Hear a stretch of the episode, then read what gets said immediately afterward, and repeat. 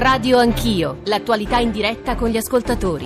Hoping that we will govern not as two parties, but as one nation. The agenda I will lay out sono le 7.36 abbiamo pensato di iniziare facendovi ascoltare o riascoltare alcuni dei passaggi, quelli centrati sul tentativo di Donald Trump di puntare all'unità del paese, laddove il discorso, almeno a leggere stamane i commenti, è stato invece su alcuni punti in modo particolare divisivo. È la nostra apertura, il discorso sullo Stato dell'Unione del Presidente degli Stati Uniti, un discorso rinviato a causa dello shutdown, della contrapposizione netta con il Partito Democratico. Noi eh, prenderemo, ci occuperemo di tutto e dei passaggi più importanti con eh, figure diverse, ma poi ci concentreremo soprattutto sul rapporto con la Cina. La questione dei dazi, perché è una questione che sta avendo ripercussioni non secondarie sull'economia globale. Lo stesso nostro Presidente del Consiglio, lo ricorderete, eh, Conte ha insistito molto sui dati negativi dell'economia italiana attribuibili a fattori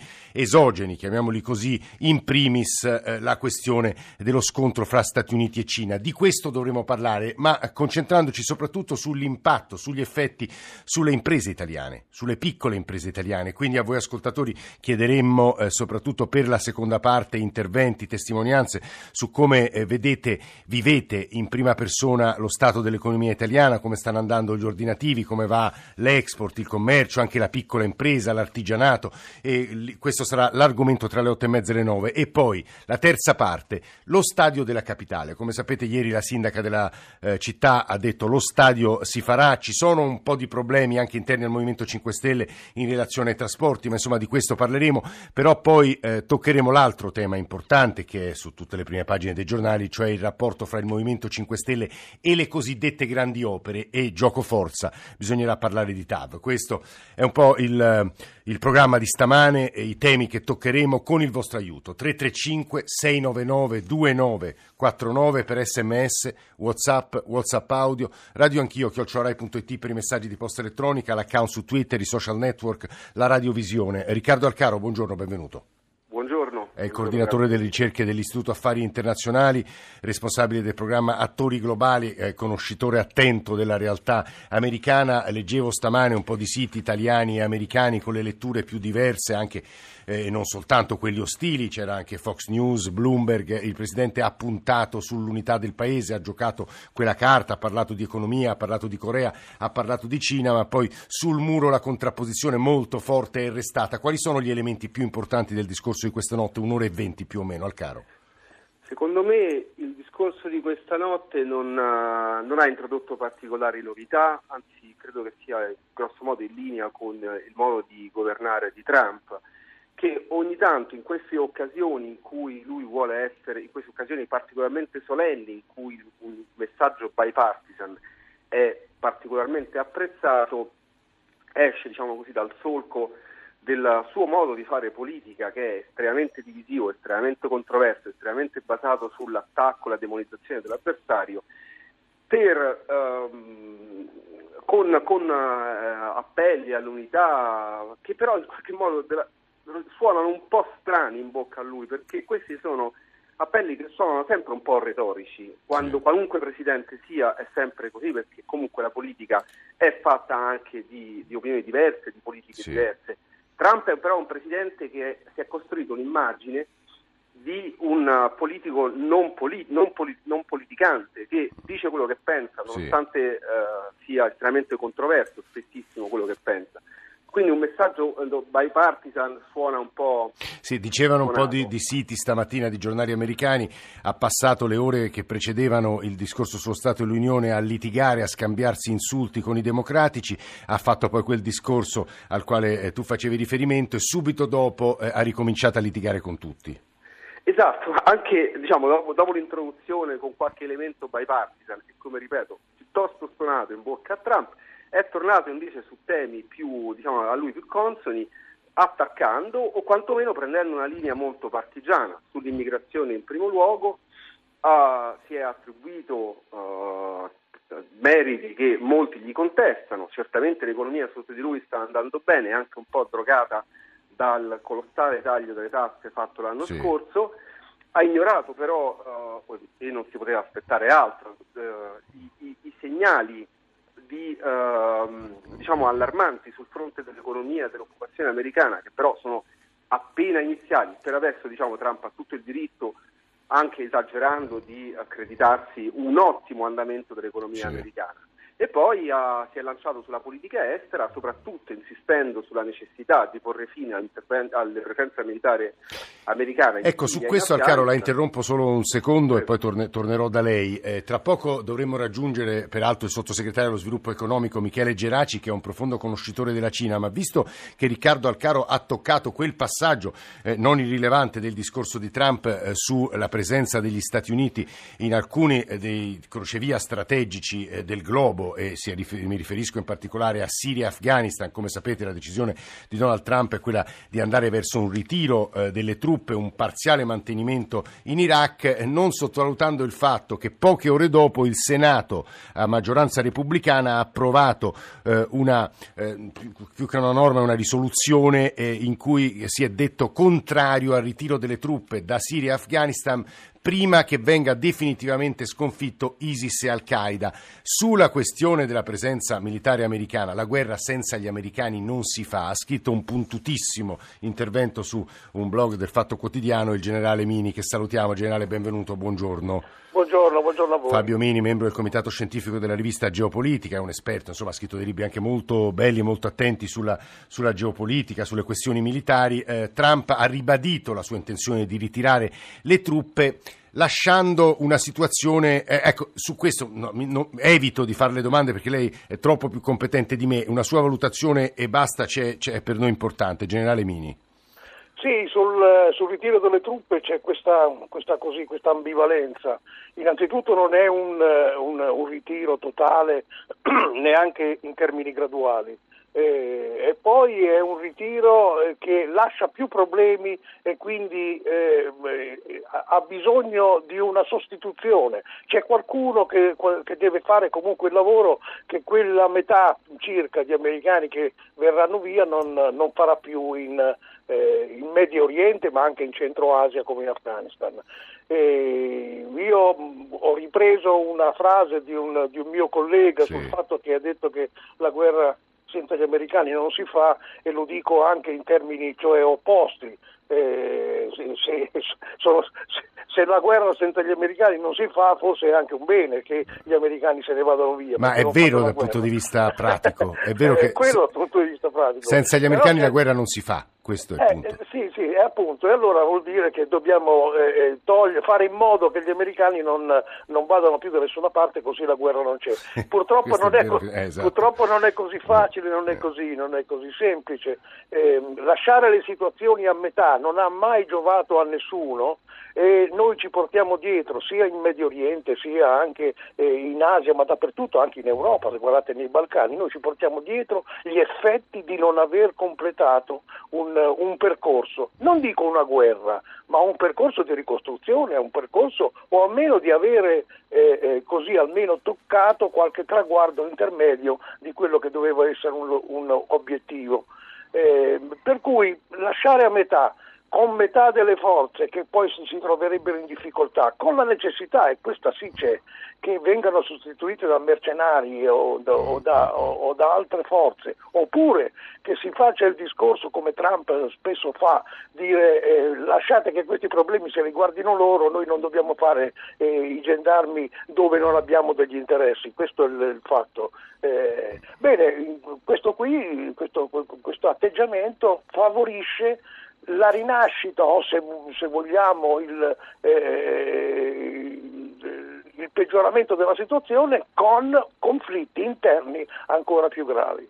E noi non ne abbiamo bisogno, così come non ne ha bisogno la Siria, non ne ha bisogno il Medio Oriente, neanche l'Afghanistan, cioè guerre ancora fratricide, guerre che mm, mm, mm. sperperano ehm, eh, risorse immense senza un obiettivo chiaro e senza neanche aver raggiunto l'obiettivo chiaro. Guardate che il, l'accordo con i talebani eh, sì. è, è un, un, un, picchetto nel cuore di tutti gli americani, perché eh, i talebani ancora sono i talebani così come molte altre sì. eh, etnie popolazioni sono viste veramente come il male assoluto, per cui non penso che la mossa, e questo i democratici l'hanno capito, la mossa di Trump di annunciare un ritiro, ancorché, come ripeto, parziale e non, e non eh, risolutivo. Mm. È, un, è, un, è, un, peggioramento, non un miglioramento della situazione.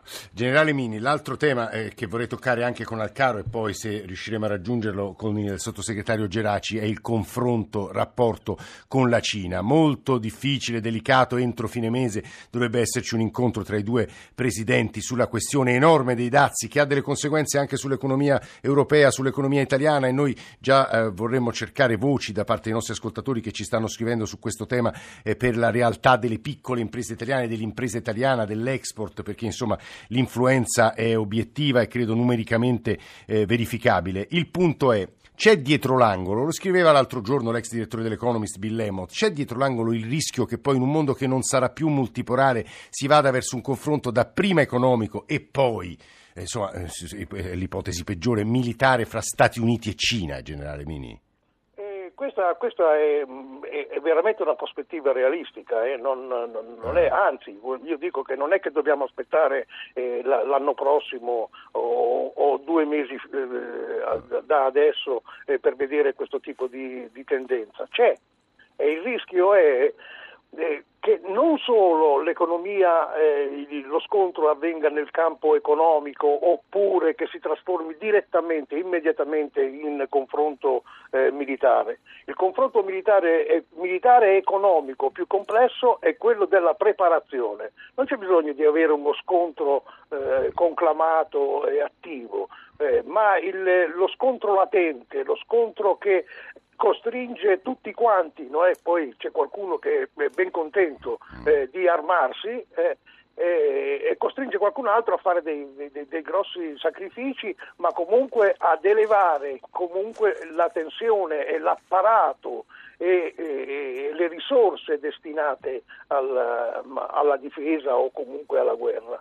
Eh, questa preparazione è molto più eh, eh molto più eh, difficile da, eh, da, da realizzare perché le risorse comunque mancano. L'America è vero che sta bene, abbastanza sì. bene dal punto di vista economico, ma i dazi eh, imposti alla Cina hanno eh, penalizzato moltissimo le stesse industrie americane. Ecco. Eh, ai cinesi, tutto sommato, fa anche comodo avere un freno, perché loro hanno sempre questo, questo problema del surriscaldamento della loro economia, sì. che continua a fare e non hanno eh, i, metodi per raffreddare. Beh, questo fra, fra, virgolette è un raffreddamento che la Cina ha sempre cercato e non ha, e non ha mai eh, realizzato. Il raffreddamento porta anche a una selezione dei prodotti e, e della esatto. tecnologia. Guarda questo quindi... è un tema importantissimo, generale. Mi permetto di certo. aggiungere solo un paio di notazioni. Eh, che ha detto Donald Trump, e questo ha un rilievo che interessa anche noi italiani, insomma indirettamente, ma eh, ci arriverà, che la Cina ha messo in, in, in, atto pratiche commerciali scorrette in questi anni, con ripetuti furti di proprietà intellettuale, furti di lavoro eh, americano e quindi qualche cosa deve essere fatto e se entro il primo marzo non si troverà un accordo, i dazi eh, aumenteranno, raggiungeranno delle cifre davvero ragguardevoli ragguardevoli con conseguenze sull'economia eh, mondiale eh, obiettivamente rilevanti. In questo quadro io aggiungerei anche la questione, anche qui delicatissima che giro a eh, Riccardo Alcaro, di Huawei, perché come sapete a Huawei potrebbe essere affidata la gestione della rete 5G. Ieri si è pronunciata la Merkel dal Giappone sul tema e ha detto che in sostanza eh, ha imposto delle condizioni a Huawei dicendo dovete rispettare le norme, la sicurezza tedesca, niente spionaggio, in qualche modo modo sembrerebbe un atteggiamento duro, ma rispetto a quello di Stati Uniti, Gran Bretagna e Canada è in realtà morbido perché Stati Uniti, Gran Bretagna e Canada eh, in realtà ostracizzeranno, impediranno a Huawei di operare sui loro territori nel timore che sia il braccio armato della Cina per spiare diciamo, quei paesi o l'area occidentale. Riccardo Alcaro. Sì, diciamo che sulla questione Huawei uh, noi per adesso sappiamo ancora troppo poco. Sì. Certamente è un, uh, modo, è un punto su cui gli americani stanno spingendo tantissimo perché evidentemente qualche preoccupazione deve essere fondata o quantomeno deve essere eh, considerata fondata da alcuni paesi alleati per fare pressione sulla Cina. Diciamo che per Trump la Cina presenta dei problemi in termini economici, quello del deficit commerciale enorme che gli Stati Uniti accusano verso la Cina e poi tutta una serie di pratiche economiche scorrette come il furto di proprietà intellettuale, il fatto illimitato accesso al mercato, il fatto che una compagnia europea o americana se vuole investire in Cina deve fare una partnership con, una partner, con, una, con un partner cinese e a cui deve trasferire per forza una serie di tecnologie e know-how che terrebbe altrimenti eh, riservata. E poi la questione dell'uso politico di eh alcune sì. nuove tecnologie come quella 5G su cui la Cina è decisamente all'avanguardia.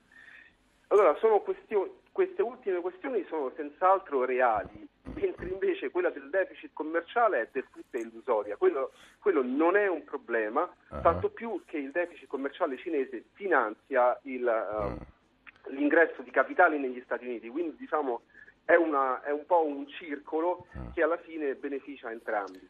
Se Trump invece di fissarsi sul deficit commerciale imponendo tariffe che stanno producendo dei guai e alla lunga produrranno dei guai generalizzati esatto. all'economia americana e globale, si fosse, avesse invece costruito una, uh, una coalizione con gli europei e con gli altri paesi alleati, cosa che Obama aveva tentato di fare con il trattato transpacifico che era stato concluso e il trattato transatlantico sul commercio e gli investimenti che era in via di negoziato, avrebbe senz'altro eh, ottenuto molto, ma, molta maggiore ehm, pressione su, sulla Cina e quindi un, come si dice in inglese, un leverage, cioè una capacità di influenza decisamente superiore. Mm, mm, Il problema è che Trump uh, le sanzioni le ha imposte anche contro gli alleati americani. Questo, questo è, un, è, un, punto obiettivamente decisivo, Riccardo Alcaro, uh, IAI, eh, Istituto Affari Internazionali, che riprenderemo nella seconda parte anche perché gli ascoltatori stanno scrivendo soprattutto su questo, sulle conseguenze sull'economia eh, globale. Ci dispiace molto, non siamo riusciti a raggiungere il sottosegretario Geraci che non soltanto conosce bene la realtà cinese, ma avrebbe potuto dirci una parola che comunque avremo dagli ospiti della seconda parte sulla questione questione dell'impatto sull'economia italiana. Eh, c'era un ascoltatore di Aosta che stava per porci una domanda eh, anche molto pratica, e cioè come si eh, manifestano in modo diretto o indiretto eh, i, la questione dei dazi imposti dagli Stati Uniti sull'economia italiana. Alcaro, non so se possa rispondere lei su questo punto. La, la, questione veramente varia a seconda del, del, bene. Diciamo che ci potrebbe anche addirittura essere un volano positivo, almeno nel breve periodo, nel senso che quando un prodotto cinese eh, diventa più caro sul mercato americano, eh, il produttore cinese può decidere, può decidere di venderlo a, a prezzo più basso sul mercato europeo, il che va bene per il consumatore europeo, però per il concorrente europeo, magari dello stesso prodotto, diventa un problema. Quindi la, la questione dei dazi è, è, un problema enorme perché crea diciamo così, effetti a catena non sempre prevedibili e non sempre controllabili. Per quello accordi generali che tengono i dazi più o meno sotto controllo sono sempre stati considerati dagli economisti preferibili alla piena libertà di imporre dazi eh, per qualsiasi ragione, questa è la risposta che mi sento sì. No, eh, l'ultimo tema con il generale Mini, anche qui eh, sollecitato da un ascoltatore. Noi stiamo eh, stamane processando la Cina perché usa le, pro- le, sue tecnologie, potenzialmente, non è ci siano prove, per spiare e fare delle operazioni in qualche modo, che in qualche modo violano le normative sulla protezione dei dati individuali dei cittadini occidentali. Ma noi occidentali, da questo punto di vista, abbiamo la coscienza pulita, generale Mini? No, no, non ce l'abbiamo, anzi diventano veramente una, una battaglia di ipocrisie reciproche. Non, eh. Eh, i, cinesi, i, cinesi, hanno innanzitutto hanno, eh, sviluppato tecnologie eh, prendendole proprio dall'Occidente, molte, ma adesso da almeno una, una, una decina d'anni stanno facendo dei salti tecnologici che non si non, non, derivano dalla semplice scopiazzatura di qualche cosa, stanno facendo veramente della ricerca, eh, che, è questo che dà fastidio probabilmente proprio ai grandi ascoltatori del mondo, ai grandi fratelli, cioè quello di vedersi che il mercato dell'informazione e quindi dell'informazione classificata... Perché tutti ascoltano tutti in generale, questo è il eh, punto. Eh, tutti ascoltano tutti, ma è una cosa incredibile, ma quello che, che, che c'è è che indirettamente, non direttamente, ma indirettamente, non solo vengono spiati, ma vengono anche influenzati cioè? nel fare determinate scelte. Per cui non è un semplice eh, così eh, stare lì ad ascoltare o pettegolezzi, chiacchiericci, è andato certo. con la donna, non è andato. No, si tratta proprio di influenzare anche con questi argomenti che sembrano banali le, la capacità decisionale di una popolazione di un, o, o, o di un governo. Sono anche mezzi di influenza e di ricatto. Per cui eh, noi occidentali l'abbiamo sempre fatto, I nostri, i nostri apparati sono, sempre, sono, stati i primi a fare le grandi orecchie e soprattutto i grandi, i grandi stati eh, di lingua anglosassone che hanno questo punto comune di lingua eh, dall'Australia sì, sì. fino al Canada e così via, i, i, cinque occhi così come si possono chiamare, eh, i quali da sempre fanno questo que- tipo di su attività. Su questo tra l'altro generale dovremmo uh, fare un approfondimento, dedicare una puntata solo a questo, ma insomma anche Massimo Cerofolini nelle sue trasmissioni, insomma un nostro collega eh, che si occupa di nuove tecnologie, di tecnologia in generale, ha anche dedicato degli spazi di approfondimento a questo tema. Noi nella seconda parte parleremo di economia italiana italiana, lo stato delle piccole imprese, lo stato dell'artigianato, che cosa sta accadendo alla luce anche di processi più grandi quali quelli che abbiamo descritto sinora. 335 699 2949 GR1.